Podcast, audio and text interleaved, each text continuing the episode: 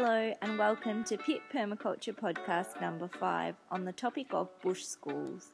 On this podcast, Pip editor Robyn Rosenfeldt chats with bush school educator and advocate Nikki Buchan about the growing movement towards natural learning.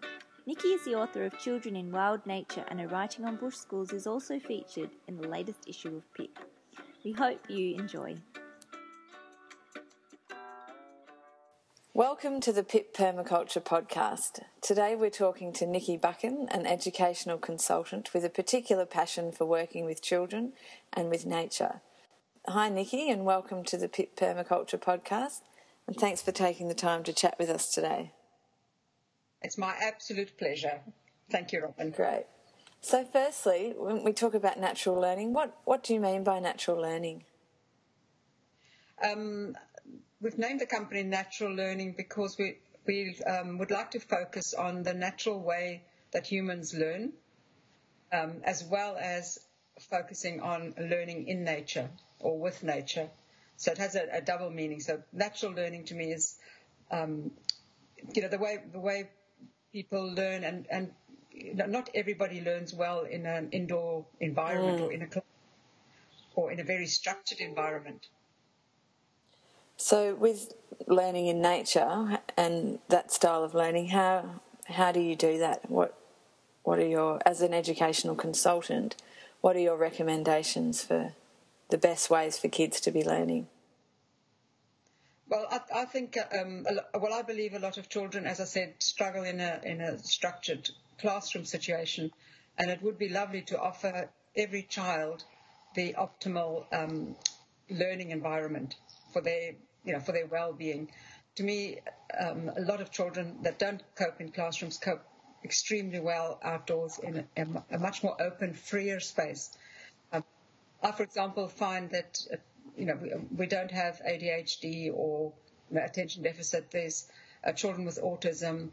Um, you know, ch- children with all kinds of um, maybe behavioural challenges within a classroom that is evident uh, when you take children outside and you give them um, an amount, of, in a certain degree of freedom. So I'm a great believer in um, the adults actually having to reflect back to their own childhoods and remembering, you know, the days of being kicked out in the morning and then mm-hmm. asked come back when the street lights come on, which is the sort of era I grew up in. Yeah and, and the freedom we had and, and the mixed age groups and how you learned from each other and you learned life's lessons. So this to me is um, real world learning. It's um, yeah, it's it's very much about the real world learning. So if we put a child into an environment that they that they feel comfortable in, uh, where they have high levels of well-being, that child's going to learn far more than it would in an environment where the child is stressed. Mm. Yeah, because so often it's all about sit up straight, sit at your desk, write this down, or yeah. do this task. And for so many kids, that just doesn't work, does it? They they're active. They need to be outside. They need to get rid of that energy. Yes, and especially the younger the child, um, because all the research says that um, to learn, a child needs to move, mm. and also a child needs more muscles to sit still than it does than the child needs to move, and very often our expectation is that the children can sit still when actually that's really hard if you haven't developed the core body strength um, and the muscle control which you develop through things like monkey bars, climbing trees. Motor stuff comes first, and then when the children are, you know, when the children have developed those muscles and joints, then to expect them to sit still is for short periods of time is is more reasonable or has a higher chance of success. So, what sort of age are you talking about? Well, there's a there's a, a strong movement at the moment saying that ch- children up to the age of seven or eight should be in a play-based environment. Mm. Whether that's in a classroom or you know in a formal school classroom or in a bush school or a, a kindergarten or you know um, any space they're in, but it should be a play-based environment, but a truly play-based environment, because I, I think um, a lot of people with the best of intentions don't realize that play is play is um, it's about freedom. Mm. It's about choice. So, what and is a play-based environment? How would you describe one? Well, to me, a play-based environment is where a child has space and has freedom and has time. and it has and the child has um, resources, you know, or equipment or whatever you want to call it that is open ended. Mm, like what sort of thing? Well, if, if it's in a natural environment, nature provides it naturally. So you'll have your sticks and stones and uh, leaves and you know mini beasts and water. Um, in a more structured environment, or in a if you you know if you're not blessed enough to have the natural, you know, a, a beautiful natural wild space around you, is to have spaces where you bring in maybe sticks and stones and cable reels and uh, planks of wood and logs, just mm. open open-ended material that doesn't have a, a particular purpose. Because that's another big concern is that our children are growing up um, in, at a stage or in, a, in, an environment where there's always a right and a wrong way of using equipment mm. and toys.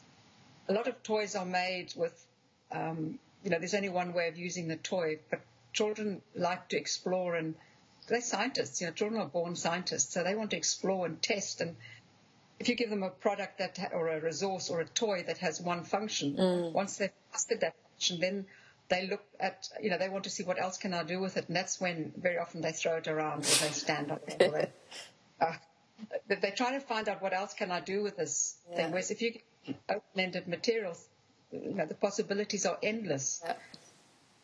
So, do you think this is something that any school can incorporate into the curriculum? Yes, I believe any school can incorporate. I was once asked whether I felt um, I could follow the whole curriculum outdoors, and yes, I feel I can. Mm. Um, I don't think it's necessary to do to do everything outside. I like a bit of a balance.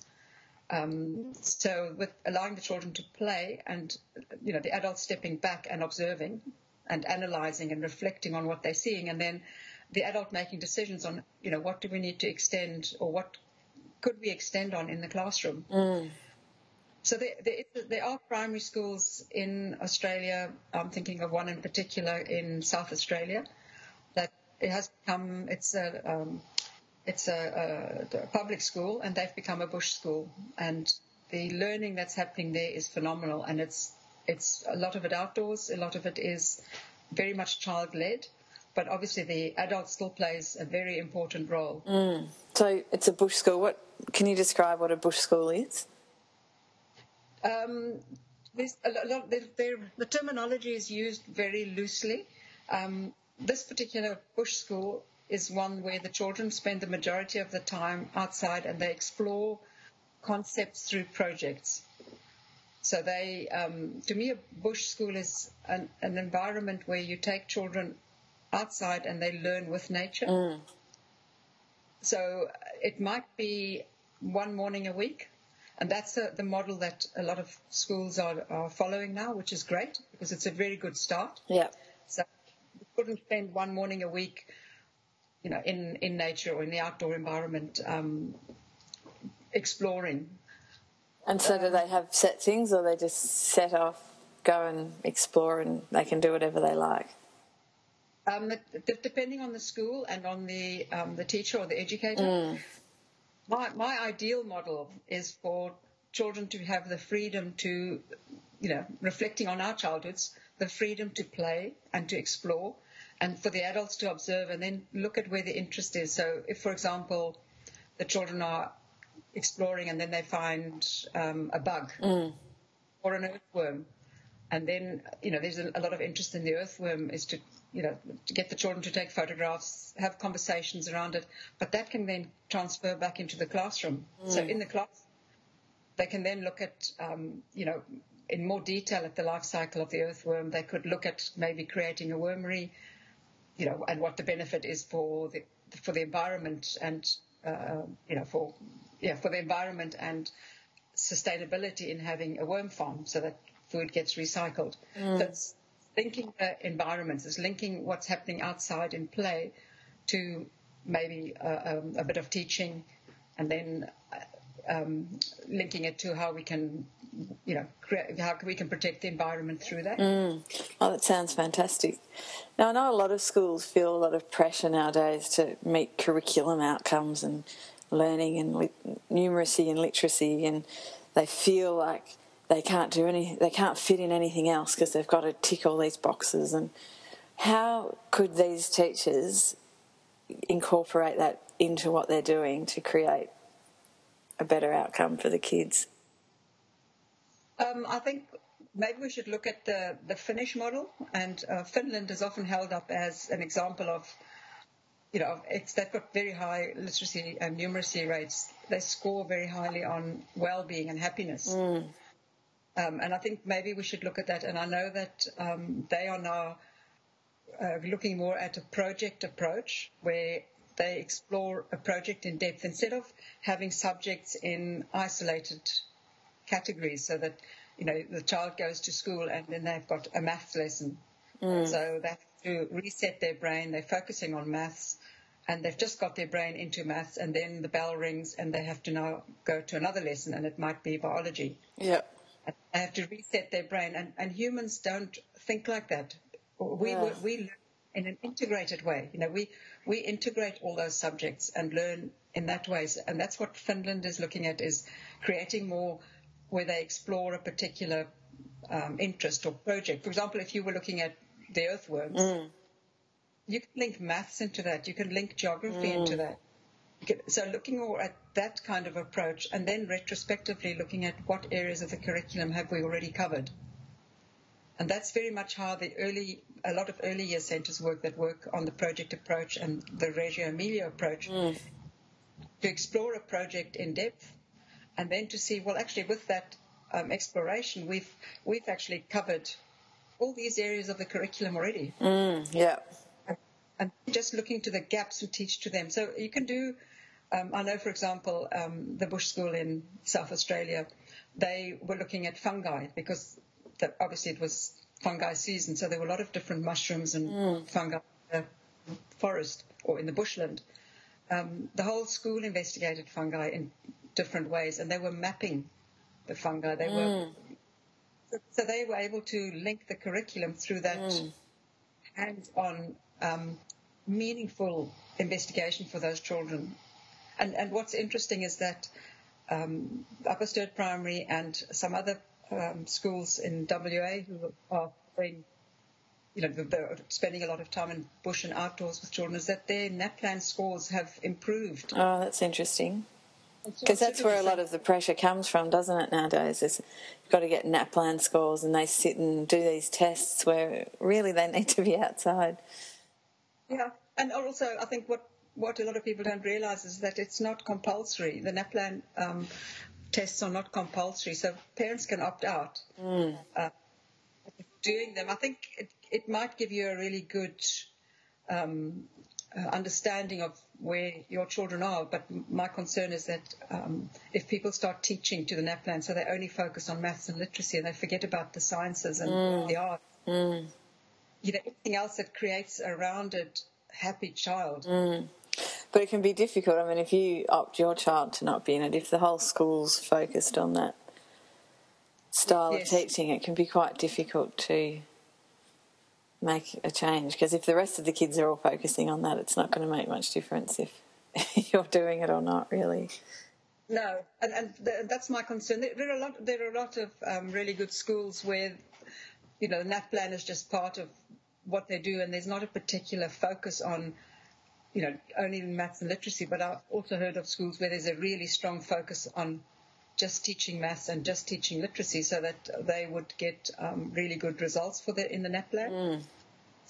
And That's not the intention of the NAPLAN tests. Is the intention isn't to stop um, children learning about, you know, or exploring the wonderful world around them and only focusing on the maths and literacy so they can't pass that test. I guess it's about having the principal behind it and the staff behind it, and they they wanting to do that. And being able to think outside the box. Yeah, because it might take, it might possibly take a little bit more work from their point of view to create those setups, maybe rather than Uh, I think it it um, it needs a mind a change of mindset. yeah, Just trust, you know, you know that's what the the Reggio Emilia approach is about, is to say that children can Yeah. lead their, their own learning through their interests. So if there's an interest, children children can run with that interest, and and Yeah. the learning happens. And it's it's not um, fear. It's not learning by fear, where you learn by and then you forget about it. You just learn it for your exams or your tests, and then you forget about it. You learn it because you want to, and it's related to the re- real life. And yeah. and, it's, and, it, and it makes sense. So all the STEM stuff that people are focusing on, you know, the science, technology, engineering, and maths. Mm. We, do a whole lot of work on STEM in nature. Just you know, what does what does science look like in, in nature and technology? Yeah. And and, yeah. and with that, with the technology, which always surprises the teachers and the parents, is that the technology is looking at tools.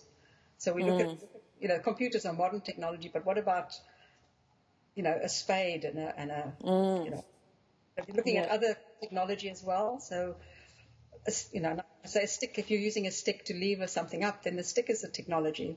Yeah, so, yeah. Mm. So, what about for parents? So, say, you know, the school may not be offering these sorts of experiences. What can parents do with their kids to make sure they're getting opportunities for that nature connection? I, I think um, um, what would be, you know, uh, to counteract, if, if the school has got a really strong academic focus or a strong focus on the indoors, to counteract that, parents can take children outdoors in the afternoons and weekends and focus on having nature time. I watched um, a group of children having sailing, going sailing, and they were youngsters, sort of seven, eight, nine year olds, mm. and they little. And I was just sitting there looking at them, thinking, it's so lovely to see the children outside, um, you know, taking uh, taking risks in the little boat uh, instead of sitting on an iPad somewhere or on a computer somewhere. Mm or a, or a structured lesson. You know, and, and a lot of I think a lot of um, parents with really good intentions are facilitating a lot of um, what I would call structured opportunities. So football or gymnastics or mm. that, which also has a place, but children also need time where they can just be mm. and they can and to be able to think for themselves and to um, be creative. Sometimes they, they don't need um, a structured program. It's more about, you know, let's, let's climb the mountain, but do it in the child's time. So we just go slowly. And if they find something that interests them and they want to jump from rock to rock or they, you know, they find a puddle and they want to explore that, it's mm. to slow down. To, to, basically go back to nature time. I think it's, uh, we've lost that, that ability to, you know, as an adult and myself, I find life is so hectic and you sort of, you're a bit on a hamster wheel and mm. you keep mm. running and running. Yeah. And then you crack at the end. And I think our children are on this constant hamster wheel and maybe don't realize it. Mm. Whereas, you know, when you say, well, look, let's take the afternoon off and we'll just sit by the lake. Yeah. Or, you know, throw rocks in the lake and or build build sandcastles or you know whatever just to say let's get out of the let's go outdoors and I think a lot of stress um, that may be caused by a structured environment can be negated by giving children that freedom in nature. Mm. So I would strongly recommend that parents um, take the time for themselves, for their own well-being, as well as for the for their child, to say, let's slow down and let's, you know, get back to nature. Yeah, because I think there is a danger. Like, let's kids have school and then they have piano lessons and gymnastics, and on the weekend they've got football or soccer or netball or whatever they play, and yeah, they yeah. are running out of little gaps in their day to do nothing, and also I think losing that opportunity to just not have anything to do, and then to know how to just be imaginative and come up with their own games. I think the more, and also screens as well. I mean, I think screens are just an epidemic that's taking over kids' childhoods these days. I think it's a real worry. What part do you do you see screens like iPhones and iPads and computers and things playing in all this? I think um, you know we are in a in a modern world, and, and I I mean I obviously um, I have computers and I have screens and I have all of that. Mm. Uh, but I think uh, the research says that children under two should not have any screen time. So that includes TV, which in in re- real life might not be achievable. Mm. To minimize it, and, and I think it's to balance it. So if a child has spent an hour on a computer, they should spend two hours outside. Mm. Yeah. You know, away from the screens. I think we, we can't take the screens away, much as we would, you know, yeah. maybe throw them all in the bin. all away. A lot of people say that they cons- the parents feel that if they don't introduce this, uh, you know, the IT to their children at an early age, they're going to get left behind. But to be honest, the the computers that our children are going to face as working adults haven't even been invented yet. You know, the technology isn't even invented yet. And if you look at how quickly children learn Yeah. The, the internet skills and the um, IT skills so much faster than an adult that they don't need to practice. Whereas I think adults think children need to practice on the computers, and I don't. No. Any small child can pick up an iPad and work it better than an adult usually in a couple of minutes. I'm fascinated at how the babies can flick pages. You know, even Yeah. like a 12 month old, I was watching a 12 month old flick the pages. Yeah. But then I've also seen a, a baby trying to flick the pages in a magazine. Yeah, yeah. because they got used to actually working, you know, having a paper copy, so they tried to flick it. Mm. You would, you would um, move a screen. Mm. So I, I don't, I wouldn't, I don't think we need to take um, screens totally away from children, but I think we need to limit and we need to balance. Mm.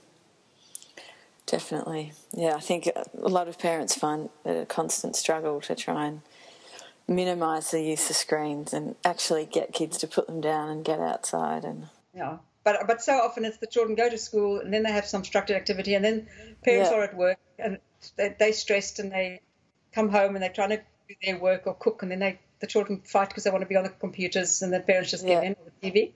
yeah, yeah, because it keeps everyone quiet. Yeah, and, and the parents are stressed. I, you know, I can't. I think you can't always blame the parents either. No, no, definitely not. There's too many things to do. Conscious decision. Yeah. Unplug and switch off. Unplug and switch off and just move away from it. Yeah. I, I, don't know. There's lots of research saying that the children are more aggressive. Children that spend a lot of time on screen time are more aggressive. Yeah. And then try and wean them off because it is addictive. I mean, same with my kids too, you know. So just get rid of it altogether. Go outside, go for a walk, go to the beach, and it's all forgotten about. Yeah. But very often the parents don't take the time to go with them because that's the other thing is, you know, if they if they're used to, if they're not used to uh, seeing what's available or the potential of being Yeah. out, and and everybody's on technology inside, and then the parents say go out and play, but the parents are the parents are Still on the computer. Yeah, I know, I know. but yeah, it's such a big thing. I think just this screens, not just with kids but adults. It's just taking over our society. I think. You know, It we're is. all just on screen, and everything's through a screen. Like even now, the kids want to play music. It's all through. You know, they want to use my phone to play music. It's like, well, what else are you going to do? Are you just going to play music, or then are you going to start? You know, so it's not like before. It's like there's a CD, put it in the player. Yeah. So uh, anyway, Tapes in the olden days we had tapes. yeah, or reel to reel. so, what would you recommend to parents, like as a way to get kids that do want to be inside, do want to be on screens, to sort of draw them outside and get them doing some other things? Well, one way is maybe to look at, um, you know, if the, if the passion or the yeah, if the passion is technology, it might be uh, providing them with a camera and, and going out to photograph That's a good idea. or a recorder so that they can record different sounds and diff- and maybe do their own broadcasting. Um, also, you, know, you can get night vision cameras. Mm, cool. They'd love that. They would love the night vision cameras. Um, even things like metal detectors, where they can go out do a bit of metal detecting. They're still outside. It's not play as such, but they might find other things that will then draw them into that um, natural space. Thinking of, um, we, you know, we at one of my the kindergartens I worked at, we had cameras with uh, um, uh, uh, food, uh, bird boxes with cameras inside them that, that you could link to the computer. oh, great. So you could actually see the birds, the babies hatching, and you could, you know, the eggs and the babies hatch. Could hear the sounds, and it was in color. So it might be looking at some of those sort of opportunities rather than playing games on a computer. And do you think it's changed? I mean, obviously it has. Like, what do you think are the main changes since, like, we were kids? Say, you know, I think however many years ago that might be. I, I think um, uh, nowadays there's a, a, perception that we're living in a very risky world. Mm. You know that there's a risk everywhere, and the, the, reality is that the research shows that children have never been safer than they are today. Mm. And it's small things. I mean, I remember, you know, even just being transported in a car. We often sat in the back of what we in South Africa called a bakkie, but they, you would call a ute here. Yeah. yeah. No, no seat belts, just sitting in the back, hold on tight when you go over the bumps. Yeah, yeah. You know, that sort of childhood and also a childhood where we were left for long periods of time without active adult supervision. And it, it wasn't that we weren't loved. Mm. You know, our parents loved us, but they trusted us. Yeah. And they trusted the community. And I think that's the other thing is that we've lost a lot of that sense of community because I remember getting up, getting up to mischief at the top of the street, and my parents heard about that very quickly because they knew those people knew who my parents were, so they dobbed on. yeah, I remember the same. That, the sense of community, um, the loss of our trust in community, mm. and that our perception that it's a very dangerous world when actually you know, those dangers have always been there. They've, it's just been amplified often by social media yeah. and by the news. Is you know, you know, we'll hear about something and it's, you know, the, these things happened when we were children. Mm. And there's also the physical risks as well that um, a lot of people were trying to avoid, uh, especially educational facilities. They might, yes, someone might hurt themselves or fall out of a tree or do a I mean, at one stage, cartwheels were banned at our primary school that the kids go to because someone had broken her arm doing a cartwheel. And, so, and I loved in your article you talked about risk. Um, the article that you wrote for Pip magazine, you talked about it's actually there's a greater risk if you avoid risks. Could you tell us a bit more about that? Well, there's a. It, um, I think that's another big thing that's that's changed since we were children because you know, as a child, you know, you, you, you might get a broken arm, but it wasn't, you didn't immediately look to sue somebody. No. Uh, you know, it was, you made a mistake and I refer to these as, you know, it, you know, the, the bumps and scrapes that we got as children, those are learning injuries. Mm.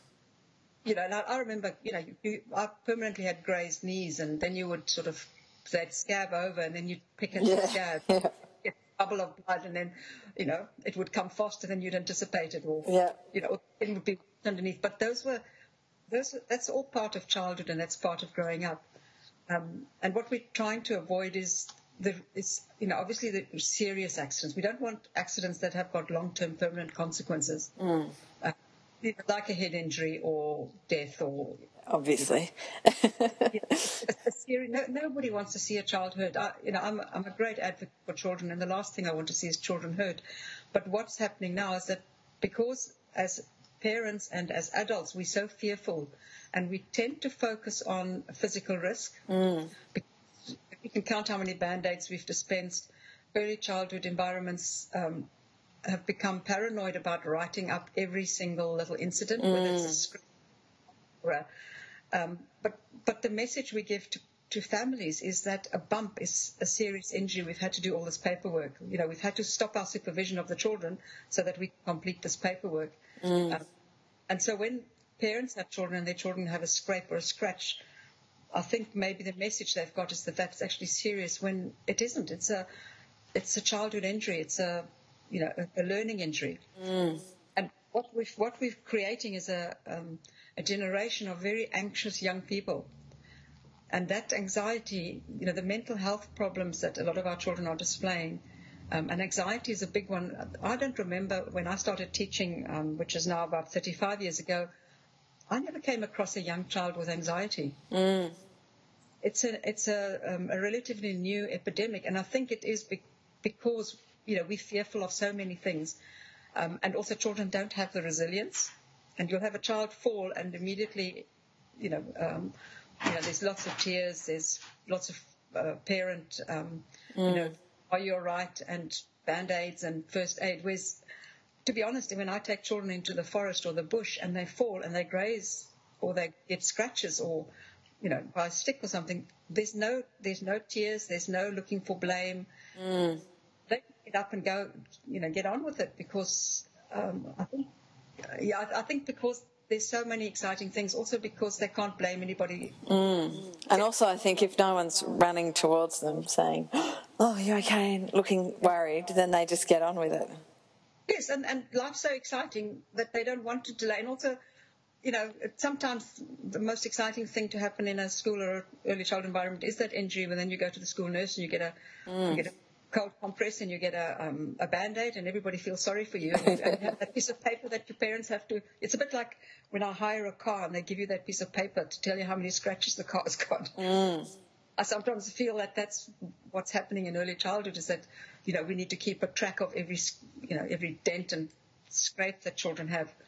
Um, so to me, we need to look at the serious, you know, we don't want children to have serious injuries learning injuries are acceptable. And um, there's a, like, um, a group in England who created a, um, a document called, it's a company or a group called Play England, and they've yep. got some really good documentation, but they differentiated between bad hazards and good hazards. Mm. And I think that's a really good way of looking at it when we're doing a, a, risk assessment to say, is that a bad hazard or a good hazard? So a, a good hazard would be something where the children can see it's dangerous. Yeah. So, for example, climbing a tree, a, a, child knows a tree is high. Mm. Children have learned about height, even in a very protected environment. They've learned about things are high and they're not high. So a, climbing a tree is a good hazard. And also there are a lot of benefits to children for, you know, in climbing trees.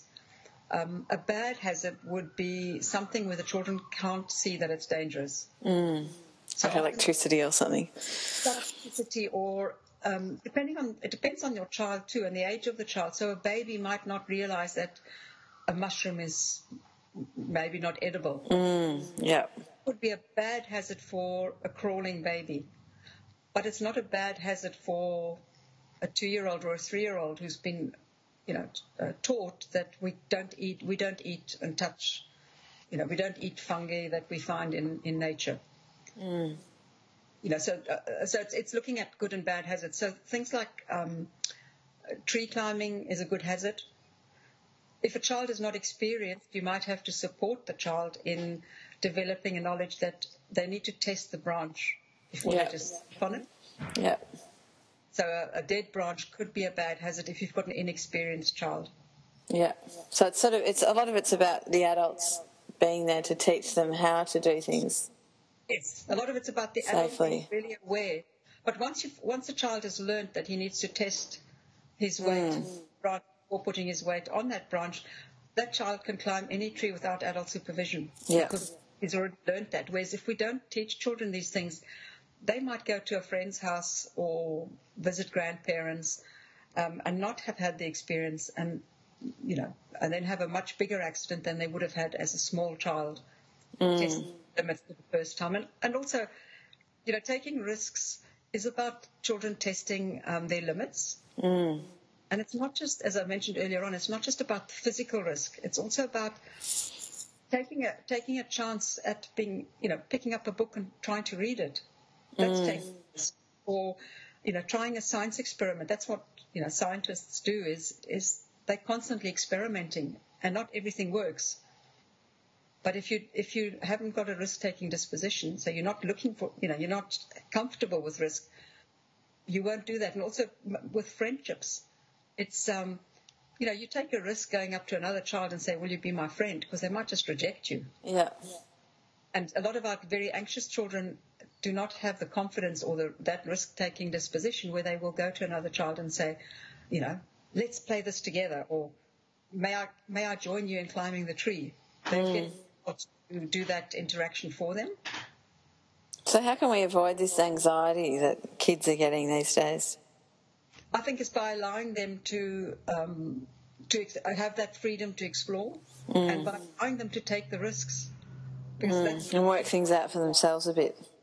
Yeah, they need to, and they need to be able to know their limits because a child that's constantly being told by the adults that everything is dangerous doesn't know what their limits are. Mm far they can push themselves, and also, yeah, to have that. I mean, I believe I believe that entrepreneurs are risk takers. Yeah.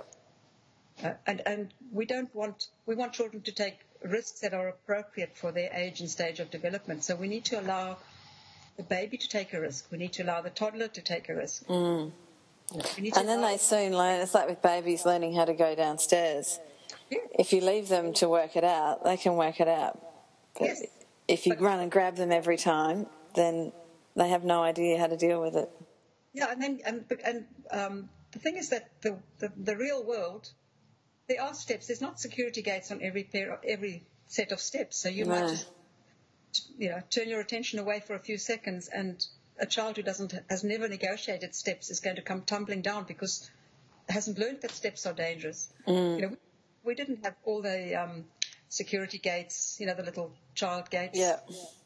Yes, there is a place for all of those, but maybe we're depending too much on those and not allowing children to have, um, you know, those learning experiences where they discover their limits and their boundaries and, you know, how brave can they get and, and, and sometimes it's good to have that, you know, you know that feeling you get in your stomach when you're trying to do something that's a little bit risky and you think, Yeah.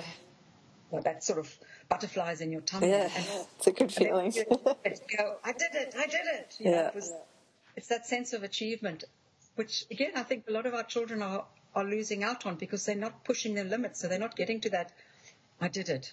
Mm, yeah.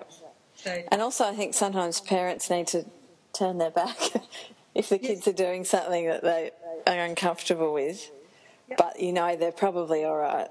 You just have to go, okay, I'm not going to look. yeah. 'Cause it's and, a don't bit- say the words, be careful. What's I- that, sorry? So I, I used to ban the words, be careful. Yeah.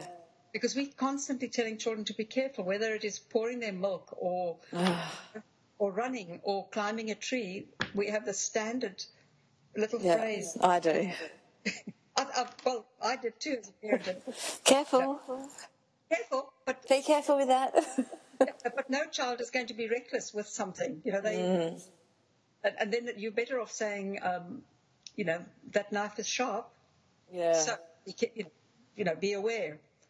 Be careful, not just randomly be careful, because then it's, you know, do I have to be careful of the snake on the ground or the flying saucer landing on my head, kind of thing. It's sort of, yeah.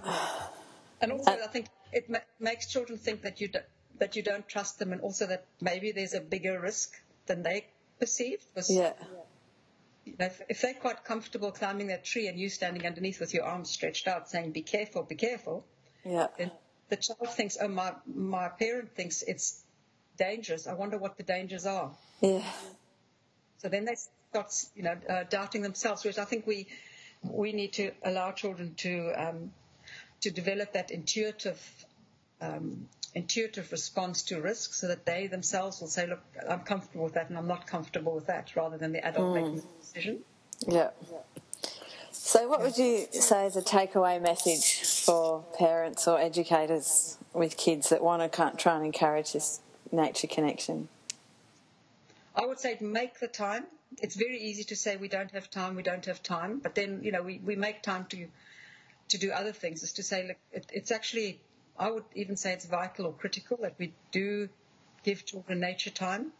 You know, mm. that now in an open, natural space where there's no pressures on the child to perform or to achieve, but Yeah. that the children can explore their own boundaries um, you know, explore what they want and also to develop that close connection to nature so that one day they will want to protect nature. But that obviously is another big risk. If we have a generation of children who have no interest and no love of nature, um, who's going to, you know, who's going to be doing your job in future? Who's going to be doing, you know, the, the environmental sustainability Yeah. focus if people don't care about nature and about Yeah. the environment? Yeah, it's about building that love of nature. Yeah, so I, I think uh, uh, go back to nature time and allow children to, you know, to get to know nature in depth. Yeah. Okay, well, thanks a lot, Nikki. Thanks for having a chat with us and sharing all your wisdom. No, Uh, thank you for the chat. I can, I can keep talking all day, but I, I just, I just really want um, parents to see the value of, and, and um, you know, families to see the value of children being in the natural space. Yeah, it's very valuable. Okay, thanks a lot for your time. Thank you Bye very for much, now. Robyn. Lovely to chat to you. And You too. Thanks for listening to the Pip Permaculture Podcast. To hear more great conversations like this, subscribe to the Pip Permaculture podcast via SoundCloud or the iTunes Store. To read Nikki's Bush Schools article in the latest issue of Pip, Subscribe to the magazine at www.pipmagazine.com.au.